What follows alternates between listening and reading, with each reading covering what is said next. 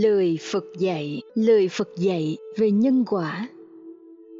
Cốt lõi cơ bản của đạo Phật là nhân quả và luân hồi. Trong một khía cạnh nhỏ, nhân quả nghĩa là chúng sanh gieo nhân nào sẽ gặt quả đó, không thể nào lẩn tránh được. Luân hồi nghĩa là chúng sanh không phải chỉ có một kiếp hiện tại, mà đã và sẽ sinh ra, chết đi vô lượng kiếp dưới nhiều xác thân khác nhau, và luật nhân quả luôn theo sát quá trình luân hồi đó. Nhân quả trong đạo Phật dạy cho chúng ta phải có trách nhiệm trong từng ý nghĩ, lời nói và hành động. Nếu chúng ta không tin nhân quả, ta sẽ sống vô ý thức, thiếu trách nhiệm, chỉ biết tham lam ích kỷ để làm tổn thương người khác. Nhân quả rất đa dạng và phức tạp. Sự diễn biến từ nhân đến quả còn tùy thuộc vào các duyên. Nhân quả có thể báo ứng liền tức khắc, như chúng ta đang đói, chỉ cần ăn vào một chút gì đó thì được no, và kết quả của nó cũng có thể xảy ra ở tương lai gần hoặc xa. Nhân quả ở đời vốn rất chính xác và rõ ràng, gieo nhân nào thì gặt quả ấy. Do nhận thức đúng về nhân quả nên người con Phật luôn thận trọng trong mỗi việc làm, lời nói và suy nghĩ của chính mình. Chỉ cần chúng ta chịu khó quan sát trong hiện tại, ta sẽ dễ dàng nhận ra quả báo trước mắt của những việc làm tốt hay xấu. Suy nghĩ và cảm giác của con người luôn thay đổi và chịu tác động nhanh chóng bởi các sự kiện xung quanh. Ví dụ, khi nhận được một thông tin tốt đẹp có lợi cho mình, thì lập tức ta có thái độ hoan hỷ, vui vẻ, lạc quan. Ngược lại, nếu nhận được tin xấu, ngay khi ấy chúng ta sẽ cảm thấy khó chịu, buồn phiền, bực bội và có thể nóng nảy với những người khác. Theo luật nhân quả, thành công hay thất bại đều có nguyên nhân sâu xa của nó. Nếu chúng ta muốn có được nhiều kết quả tốt đẹp thì phải biết gieo nhân thiện, giúp người cứu vật. Trên thế gian này, với nhiều thể chế chính trị và rất nhiều tôn giáo đều lý giải nhân quả theo cách riêng của mình. Đa số đều nghiêng về có một đấng tối cao ban phước giáng họa. Tuy nhiên, theo quan điểm của đạo Phật, luật nhân quả báo ứng là nền tảng sống của muôn loài vật. Không ai có thể tách rời luật nhân quả mà tồn tại. Cho nên, Phật giáo đối với nhân quả báo ứng có cái nhìn đầy đủ và thấu triệt. Phật dạy chính chúng ta là chủ nhân của bao điều họa phúc. Mình làm lành, được hưởng phước tốt đẹp, làm ác, chịu quả khổ đau. Nói một cách đơn giản và dễ hiểu, nhân quả báo ứng chính là làm thiện được quả báo tốt đẹp, còn làm các điều xấu xa tội lỗi bị quả báo khổ đau. Mỗi hành vi xấu ác đều phải chịu ác báo tương xứng với hành vi đó. Vả lại, căn cứ vào những hành vi xấu ác nặng hay nhẹ mà có quả báo tương xứng khác nhau. Ai làm 10 điều ác, sau khi chết chắc chắn phải thọ khổ trong địa ngục, còn tạo nghiệp ác nhẹ hơn sẽ bị tái sinh vào loài quỷ đói và các loài súc vật để chịu khổ báo. Sau khi thọ hết tất cả thống khổ trong các con đường này rồi, sẽ được chuyển sinh trở lại làm người, mà làm người thấp kém và tiếp tục bị thọ các quả báo xấu còn sót lại. Để cho chúng ta có đủ niềm tin về nhân quả, xin mời tất cả quý vị cùng nghe bài kinh triết lý sâu sắc về tội lỗi bởi gieo nghiệp xấu ác. Tiến trình diễn biến từ nhân đến quả có thể báo ứng ngay trong hiện tại, mà cũng có thể xảy ra ở tương lai gần hoặc xa. Chỉ cần quan sát trong hiện tại, chúng ta cũng dễ dàng nhận ra quả báo nhãn tiền của những việc làm ác. Một thời, Thế Tôn trú ở Savatthi, tại khu vườn của ông Nathapindika. Tại đấy, Thế Tôn gọi các tỳ kheo. Này các tỳ kheo, có hai loại tội. Thế nào là hai? Tội có kết quả ngay trong hiện tại và tội có kết quả trong đời sau. Thế nào là tội có kết quả ngay trong hiện tại? Này các tỳ kheo, khi thấy nhà vua bắt được kẻ trộm, kẻ vô lại, liền áp dụng nhiều hình phạt sai khác. họ bị đánh bằng roi cho đến khi bị chặt đầu. Thấy vậy, Linh suy nghĩ, do làm ác nghiệp nên mới bị các hình phạt như vậy. Nghĩ vậy, người ấy sợ hãi tội lỗi trong hiện tại. Này các tỳ kheo, thế nào là tội lỗi có kết quả trong đời sau? Ở đây có người suy xét như sau: quả báo dị thục của thân miệng ý ác, sau khi thân hoại mạng chung phải sanh vào cõi dữ, ác thú, địa ngục. Nghĩ vậy, người ấy sợ hãi tội lỗi trong đời sau. Do vậy, này các tỳ kheo, cần phải học tập như sau. Chúng ta phải sợ hãi đối với tội có kết quả trong hiện tại và đời sau. Chúng ta phải thấy rõ sự nguy hiểm và tránh xa các tội. Đây là bài kinh Đức Phật nói tại thành Xá Vệ, nơi khu đất mà trưởng giả cấp cô độc mua để làm tịnh xá. Người học Phật cần phải suy xét và chiêm nghiệm tất cả mọi hiện tượng trong bầu vũ trụ bao la này. Từ con người đến muôn loài vật đều chịu sự chi phối của nhân quả. Gieo nhân nào thì gặt quả ấy, như trồng dưa được dưa, trồng đậu được đậu, việc làm ác cũng lại như thế. Phật dạy, dù chúng ta có lên núi hay trốn xuống vực thẳm, cũng không thể nào tránh được nghiệp quả khi đủ nhân duyên. Do chúng ta đã tin sâu vào nhân quả, nên người học Phật luôn cần cẩn thận và có sự quán xét trong suy nghĩ, lời nói và hành động của mình. Nhưng trộm cướp trong hiện đời sẽ bị quả báo nghèo khổ, tài sản bị người khác chiếm đoạt và tiếp tục chịu quả báo xấu trong tương lai. Hễ tài vật hoặc đồ dùng của người khác, khi chưa được sự đồng ý của họ mà ta tự lấy dùng hoặc chiếm đoạt, đều thuộc về tội trộm cướp. Tham lam muốn chiếm lấy của người khác để làm của riêng của mình là do thói quen thâm căn cố đế của những người không tin nhân quả.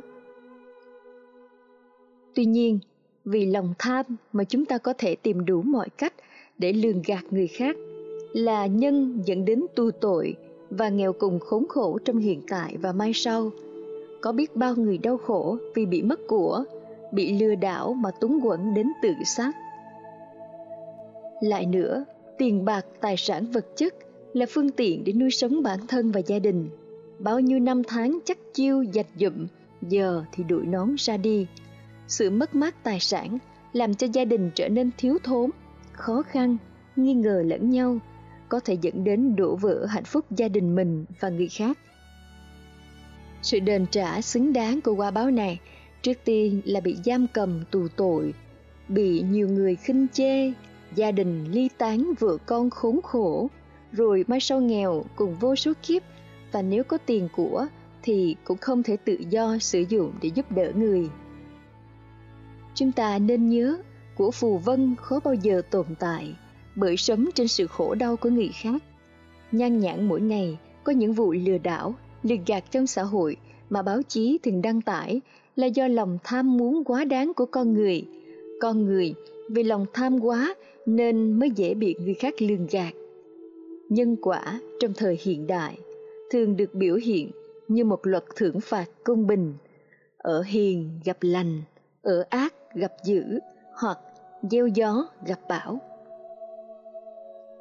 Bởi thế, có rất nhiều người quá sợ hãi luật nhân quả, cho nên họ không dám làm những điều xấu ác, vì gieo nhân xấu thì gặt quả ác trong hiện tại và mai sau.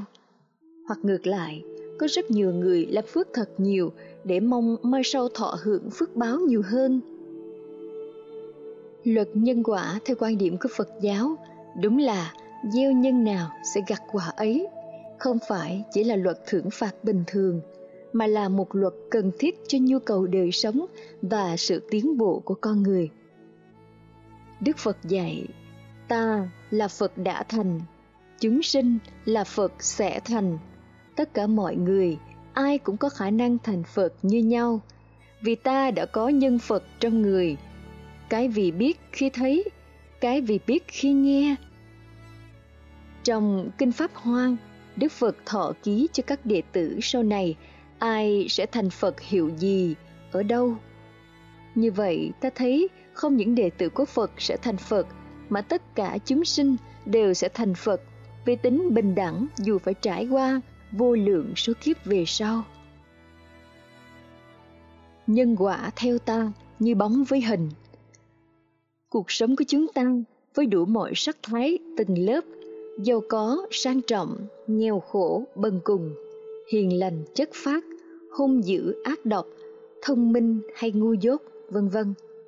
Chúng ta có mặt trong cuộc đời là đã ghi tên và được nhận vào trường đại học đường đời, tức là trường đào tạo con người. Bổn phận của học sinh là phải học để nâng cao trình độ hiểu biết về mọi phương diện. Nếu chúng ta lười học, bỏ học, thì ta sẽ trở thành những kẻ ngu dốt, chỉ làm tốn tiền cha mẹ mà chẳng được lợi ích gì. Mục đích chính của việc học là để chúng ta biết cách hoàn thiện chính mình, đến khi bằng Phật mới thôi. Trước tiên, bài học cao quý nhất cần phải hiểu là bài học sống để yêu thương, thương yêu chính mình và mọi người khác. Nhưng chúng ta thương yêu cũng phải biết cách, tức là thương yêu bằng từ bi và trí tuệ. Nhờ vậy ta không luyến ái ích kỷ giống như những người thường tình ở thế gian. Chính vì vậy, chúng ta cần phải học thêm bài học hiểu biết để thương yêu bằng tình người trong cuộc sống. Hiểu biết để thương yêu để có hạnh phúc chân thật, nhờ biết cảm thông và tha thứ cho nhau. Hiểu biết ở đây không phải là loại kiến thức thông thường, biết về đời sống kinh tế, kinh doanh, mua bán, khoa học kỹ thuật, chính trị, vân vân. Có rất nhiều người học giỏi, đậu bằng cấp cao về những chuyên môn trên, rồi cuối cùng đi làm kiếm tiền, nuôi sống bản thân và giúp đỡ gia đình người thân được sống để tồn tại. Sống ở đời, dù giàu hay nghèo, dù sang hay hèn, dù khôn hay dại, dù tốt hay xấu, ai ai cũng muốn được sống sung sướng hạnh phúc. Quả thì ai cũng muốn có được tốt đẹp, nhưng mà nhân thì chúng ta không chịu gieo, hoặc đã gieo nhân ác, mà cứ muốn quả lành trái ngọt, thật là vô lý. Chúng ta tìm kiếm hạnh phúc mãi mà không thấy, chỉ thấy toàn phiền muội khổ đau. Khổ quá, chúng ta bèn tìm đến các chùa, tìm người cầu chỉ dạy. Đạo Phật dạy gì cho chúng ta? Trước tiên, dạy luật nhân quả, để chúng ta biết làm lành, hướng phước tốt đẹp và tránh xa nhân xấu ác làm tổn hại đến người khác. Vì gieo nhân nào thì gặt quả ấy. Ta đau khổ trong tình cảm bị người yêu ruồng bỏ. Ta đâu biết rằng trong nhiều kiếp trước mình đã phá hoại hạnh phúc của gia đình người khác, nên bây giờ ta phải chịu hậu quả thương đau. Nguyên nhân đưa đến khổ đau không phải do hoàn cảnh, cũng không phải do người khác, mà chính từ nơi mình đã gây ra. Vì mãi chạy theo vật chất, tham đắm sắc dục, chúng ta đã lãng quên tâm linh sáng suốt, không tin nhân quả, không học cách sống để yêu thương bằng trái tim hiểu biết. Do đó mà chúng ta phải chìm nổi lênh đênh trong biển khổ, sông mê, không có ngày thôi dứt. Bây giờ có duyên được học lại bài học nhân quả là ta phải biết thương yêu đùm bọc giúp đỡ lẫn nhau với tấm lòng vô ngã, vị tha. Có nhiều bậc cha mẹ thương con nhưng không biết cách chỉ dạy con cái, nuông chiều chúng, muốn gì được nấy, làm cho nó thêm lười biếng và ỷ lại. Cha mẹ đưa con đến trường rồi phó mặc cho thầy cô giáo hướng dẫn dạy dỗ. Nhưng trường học thời đại bây giờ, đa phần người ta chỉ dạy cho có bằng cấp, có nghề trong tay để đi làm ăn kiếm sống nuôi gia đình. Khi đau răng, chúng ta mới hiểu được nỗi khổ của những kẻ đau răng. Có nhiều người rất mạnh khỏe, chưa bao giờ bị bệnh, nên thấy người khác bệnh thì cho rằng người này dở nên khinh thường. Nhân quả nghiệp báo tốt xấu sẽ đến sớm hay muộn là tùy theo duyên. Bây giờ ta chưa đau bệnh, nhưng sau này sẽ bệnh, rồi ta cảm nhận sự thống khổ của nó mà có thể cảm thông cho người đã bệnh. Khi hiểu được như vậy, chúng ta sẽ thương mình và người khác. Nhờ đó, nghiệp khổ ngày càng được giảm bớt và tiêu trừ. Nếu chúng ta không hiểu như thế mà cứ đi chùa để cầu khẩn van xin, mong Phật, Bồ Tát gia hộ cho mau hết bệnh, là người chưa có niềm tin sâu sắc về nhân quả. Con người có hai phần là thể xác và tinh thần. Do đó, chúng ta phải biết quay lại chính mình mà sống với tâm Phật sáng suốt, thì mọi bệnh khổ sẽ được tiêu trừ. Sự diễn biến từ nhân đến quả cũng không nhất định, có thể báo ứng liền trong hiện tại hoặc xảy ra sau một thời gian. Khi làm ác, chúng ta có thể qua mặt được luật pháp, nhưng luật nhân quả sẽ không chừa bất cứ một ai khi nhân duyên chín mùi. Chúng ta chỉ cần quan sát trong hiện tại, sẽ biết rõ ràng quả báo trước mắt của những việc làm ác như trộm cướp, lường gạt, nói lời dối gạt, cờ bạc, hút chích, đàn điếm, lừa tình, trù dập, hãm hại, buôn lậu, móc hoặc hối lộ, tham ô, chèn ép người quá đáng, dẫn đến bị bắt, bị truy tố, bị giam cầm tù tội đến tử hình. Chính vì thế, người Phật tử chân chính phải tin sâu nhân quả, nên luôn sợ hãi với những quả báo xấu xa, quyết không làm điều gì tổn thương đến người khác, tránh xa tội lỗi. Người đã có đủ tín tâm về niềm tin nhân quả sẽ ý thức mà không làm các việc xấu ác, bởi nhân trộm cướp lường gạt của người sẽ dẫn đến quả báo hiện tại, chịu tù tội, và tương lai chịu thiếu thốn, nghèo hèn. Chúng ta hãy sợ hãi quả báo xấu trong đời này để biết cách tránh xa những điều tội lỗi hay làm các việc thiện ích về tình người trong cuộc sống. Một người sống tốt, không làm tổn hại ai, một gia đình hoàn thiện về nhân cách đạo đức, thì xã hội sẽ phát triển ổn định một cách bền vững và lâu dài. Nhờ ai cũng tin sâu vào nhân quả nghiệp báo. Xưa có một gia đình nọ, vì quá nghèo nên hai mẹ con phải đi ở đợi cho ông phú hộ giàu có trong làng. Người mẹ đã lớn tuổi vì cuộc sống cơ cực bần hàn, nên đã qua đời gần một năm. Vào một đêm nọ, người con nằm mộng thấy mẹ về nói với ông: "Ngày mai có mưa to, phía sau nhà bếp sẽ có một con gà chết cống vì lạnh. Ông phú hộ sẽ cho con, nhưng con chớ có nên ăn. Mẹ khi còn sống đã từng trộm 200 đồng của ông phú hộ. Nay vì ác nghiệp đó mà mẹ chưa được siêu thoát và phải trở thành con gà để trả nợ. Mẹ đã đẻ đủ số trứng và sinh ra nhiều lứa gà con, nên trong đời này trả hết số nợ cũ, bây giờ ta có thể tái sinh cõi lành." Hôm sau, quả đúng như lời nói trong giấc mộng, có một con gà mái chết cống phía sau nhà bếp. Ông phú hộ liền cho người con, biết được nguyên nhân đứa con khóc lóc thương tiếc nhớ đến mẹ mình, rồi đem gà mái đi chôn. Ông phú hộ ngạc nhiên, mới gặng hỏi vì sao như thế. Không giấu giếm được nữa, người con liền đem kể sự thật cho phú ông nghe. Kể từ hôm đó, ông phú hộ đối xử tốt với chàng trai và coi anh như người thân trong nhà. Trộm ở đây có nghĩa là canh me, rình rập, lấy lén không để cho người khác thấy. Trộm có nghĩa là công khai, ngang nhiên cưỡng đoạt, lấy trước mặt mọi người. Cần non bán thiếu, trốn thuế, lừa gạt dưới nhiều hình thức khác đều gọi là trộm. Lợi dụng quyền cao chức trọng, tham ô, hối lộ, ăn chặn, bắt chẹt người phải đưa tiền đều gọi là cướp. Quả báo của sự trộm cướp nặng thì nghèo cùng vô số kiếp và làm thân súc vật để trả cho người.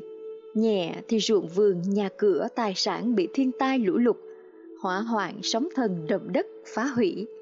Chúng ta hãy nên tin sâu nhân quả, vì làm lành được hưởng phước báo tốt đẹp, làm ác chịu họa khổ đau hiện tại và mai sau. Nhân trộm cướp là làm việc xấu ác, cả thế giới loài người đều không chấp nhận, nên có luật pháp chế tài, phạt tù, nặng thì tử hình, huống hồ là luật nhân quả luôn âm thầm chi phối và sẽ cho ra kết quả xấu khi đủ nhân duyên. Ý thức được những khổ đau do gian tham, trộm cướp, lường gạt, lấy của người dưới nhiều hình thức, người Phật tử chân chính nguyện mở rộng tấm lòng thương xót, không xâm hại tài sản vật chất của người khác, để đem lại niềm vui sống đến tất cả mọi người. Chúng ta phải có niềm tin về nhân quả trọn vẹn, dù là một cây kim cọng chỉ, nếu không phải của mình hay người khác không cho, thì mình không được tự ý lấy làm của riêng. Ngoài những tội có kết quả trong hiện tại khi đủ nhân duyên, còn vô số những việc làm ác sẽ kết thành quả xấu trong tương lai. Vì nhân đã gieo, dù trăm kiếp ngàn đời vẫn không mất. Con người khi gặp quả báo xấu mới than trời trách đất, đổ thừa tại thì làng, mà không chịu gieo nhân lành ngay nơi hiện tại. Nhiều người đã phạm tội nhưng chưa bị phát hiện bởi nhân xấu chưa kết thành quả, thì họ vẫn cứ ung dung hưởng thụ, thản nhiên như người vô tội, thậm chí còn phỉ báng luật nhân quả nữa. Đến khi phước đến, họa đến, thì chịu quả khổ đau, không có ngày thôi dứt. Câu chuyện về Đức Phật. Ngày xưa, có một thanh niên trẻ đến tìm Đức Phật. Trông anh ta rất buồn bã, nên Đức Phật mới hỏi lý do. Anh ta nói rằng, bố mình vừa mới qua đời, và dù cho khi sống, ông ta có làm việc tốt hay việc xấu đi chăng nữa, thì anh ta cũng muốn thực hiện những nghi thức đặc biệt cho người quá cố, để linh hồn của bố mình phải được tới thiên đường và được ở đó mãi mãi. Anh ta khẩn khoản van nài, con có thể đến gặp bất kỳ nhà sư bình thường nào, nhưng con muốn đến gặp Ngài phải tin tưởng rằng Ngài có thể giúp con thực hiện những nghi thức đặc biệt cho bố con, để ở thế giới bên kia, ông được lên thiên đường và cư ngụ ở đó mãi mãi. Đức Phật nghe xong, mỉm cười rồi nói, con quả đúng là một người con có hiếu. Vậy hãy ra chợ, mua 2 cái bình bằng đất nung, một cái đổ đầy bơ, một cái đổ đầy sỏi, rồi đem đến đây cho ta, ta sẽ giúp con làm lễ. Chàng thanh niên nghe thấy thế thì rất mừng, vội vàng chạy ra chợ, làm đúng như lời Đức Phật nói. Nghĩ rằng hẳn đó là 2 đồ vật cần thiết cho nghi thức đưa bố anh ta lên thiên đường. Anh ta mua bình, cho bơ và sỏi vào đó, rồi dán kính lại, mang tới chỗ của Đức Phật, hồi hộp chờ đợi. Và bài học mà Đức Phật muốn dạy chúng sinh. Đức Phật bảo, anh ta hãy thả 2 cái bình đất nung xuống một cái hồ nước nông gần đó. 2 cái bình từ từ chìm xuống trước mắt họ. Sau đó, Ngài bảo chàng thanh niên hãy lấy cây gậy, đập vỡ 2 cái bình. Anh ta nghĩ đây hẳn là một nghi thức đặc biệt, nên mặc dù rất tò mò, vẫn phải làm theo rất chăm chú, không dám hỏi han gì. Ngay khi người thanh niên đập vỡ 2 cái bình đất nung, bơ tung ra từ cái bình thứ nhất, nhanh chóng nổi lên mặt nước, trong khi sỏi thì nặng hơn nên vẫn ở nguyên đáy hồ. Ta đã thực hiện nghi thức này rất nhiều rồi. Ngươi hãy gọi tất cả các thầy cúng tới đây, bảo họ hãy đọc bùa chú làm sao để cho bơ chìm xuống dưới đáy hồ, còn sỏi thì nổi lên trên mặt nước, Đức Phật yêu cầu. Nghe thấy vậy, chàng thanh niên dậy nảy lên. Sao có thể chứ, thưa Đức Phật? Như vậy là trái với lẽ tự nhiên mà. Bơ nhẹ hơn nước nên nó mới nổi lên được, còn sỏi nặng hơn nước, nó chỉ có thể chìm xuống đáy mà thôi. Làm sao lại có thể cầu khấn cho sỏi nổi lên trên, bơ lại chìm xuống dưới được, thưa Ngài? Đến lúc này, Đức Phật mới mỉm cười, nhẹ nhàng nói với anh ta, có vẻ như con rất hiểu rõ về quy luật của tự nhiên, nhưng lại chẳng hiểu gì về luật nhân quả rồi. Nếu như khi còn sống, bố của con làm nhiều việc thiện, vậy thì chẳng cần làm gì, ông ấy cũng đã tích phúc cho kiếp sau của mình. Người khác muốn dìm ông ta xuống cũng khó. Còn nếu ông ta đã làm nhiều điều ác, thì chẳng ai có thể cứu được ông ta nữa rồi. Lời bàn. Trong cuộc sống, ai cũng luôn mong muốn rằng bản thân và những người mà họ yêu quý có được kết cục tốt đẹp, được sống một cuộc đời sung sướng, đầy đủ, thậm chí chết đi rồi vẫn mong họ được hạnh phúc ở thế giới bên kia. Thế nhưng, khi đang sống, không phải ai cũng cố gắng sống đúng, sống hướng thiện và giúp đỡ những người khác hết lòng. Theo Đức Phật, một trong những sai lầm mà con người hay mắc phải đó là khi sống thì làm theo dục vọng và mong muốn của bản thân, nhưng khi gặp chuyện thì lại tìm đến trời Phật để sám hối, để mong được giúp đỡ chở che. Cứ làm chuyện ác, rồi lại đi cầu trời khấn Phật để mong tai qua nạn khỏi ư? Vậy chẳng phải quá dễ dàng sao? Phải hiểu rằng, không ai ngoài chính bản thân ta có thể giúp được cho chính ta. Vì thế, muốn được hưởng trái ngọt thì phải biết gieo những nhân tốt. Đó là quy luật muôn đời của tạo hóa, không sai bao giờ.